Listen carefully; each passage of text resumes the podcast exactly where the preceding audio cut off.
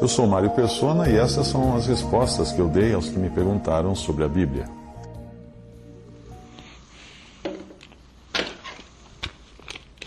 O que respondeu aos professores?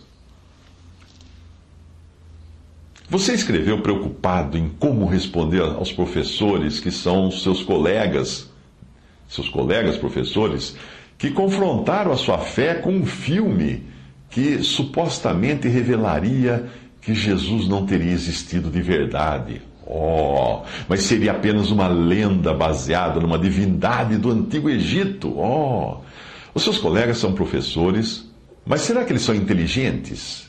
Será que eles têm uma mentalidade investigativa? Será que eles são capazes de desconstruir um pensamento até chegar à origem desse pensamento? Uma vez eu comecei a assistir um filme, uh, que, ao filme que eu que você mencionou e eu parei, porque eu logo vi do que se tratava. Quando você trabalha com comunicação, você aprende a identificar técnicas de construção de pensamento e de argumentação. Isso ajuda muito a detectar quando alguém está querendo criar impacto pela distorção ou omissão de fatos. É o caso desse filme. Basta, basta você, basta passar a ideia em reverso para você ver como é fácil criar um argumento assim. Se o assunto tiver uma pitada de teoria conspiratória, melhor ainda. Este não é o primeiro e nem será o último filme que coloca em dúvida Cristo e o cristianismo.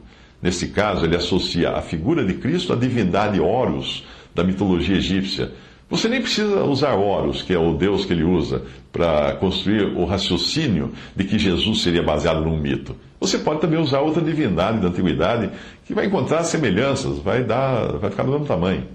Um bom livro para você entender por que acontecem essas semelhanças é o Fator Melquisedeque. O título é Fator Melquisedeque, de Don Richardson.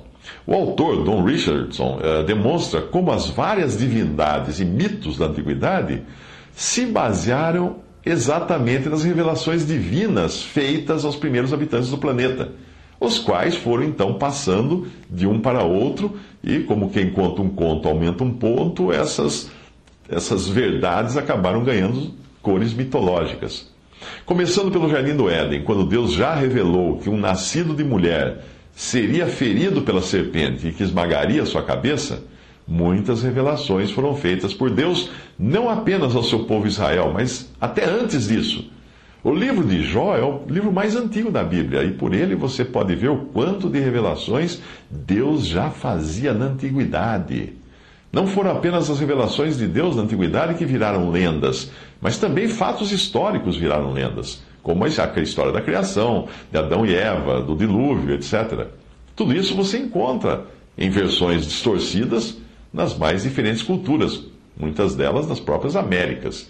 A semelhança, portanto, não é porque a divindade, aquela divindade antiga, foi baseada no Jesus que viveu há apenas dois mil anos, mas sim por ter sido baseada em fragmentos do que Deus já tinha revelado a respeito de Jesus seis mil anos atrás.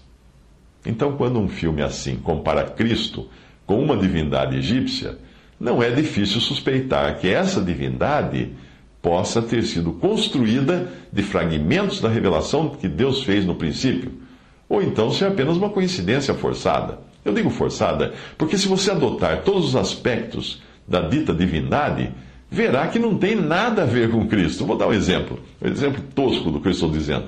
Você sabia que eu não existo? Pois é, eu próprio não passo de um mito, eu não existo. Na verdade, a minha existência toda foi baseada no Deus Zurumbundundum da mitologia da tribo dos pinguins da Antártica. Assim como eu, aquela divindade tinha dois olhos, um nariz, duas pernas e dois braços. Uau! Ela gostava de comer bananada e ouvir jazz. Viu só? Está provado que eu sou uma lenda.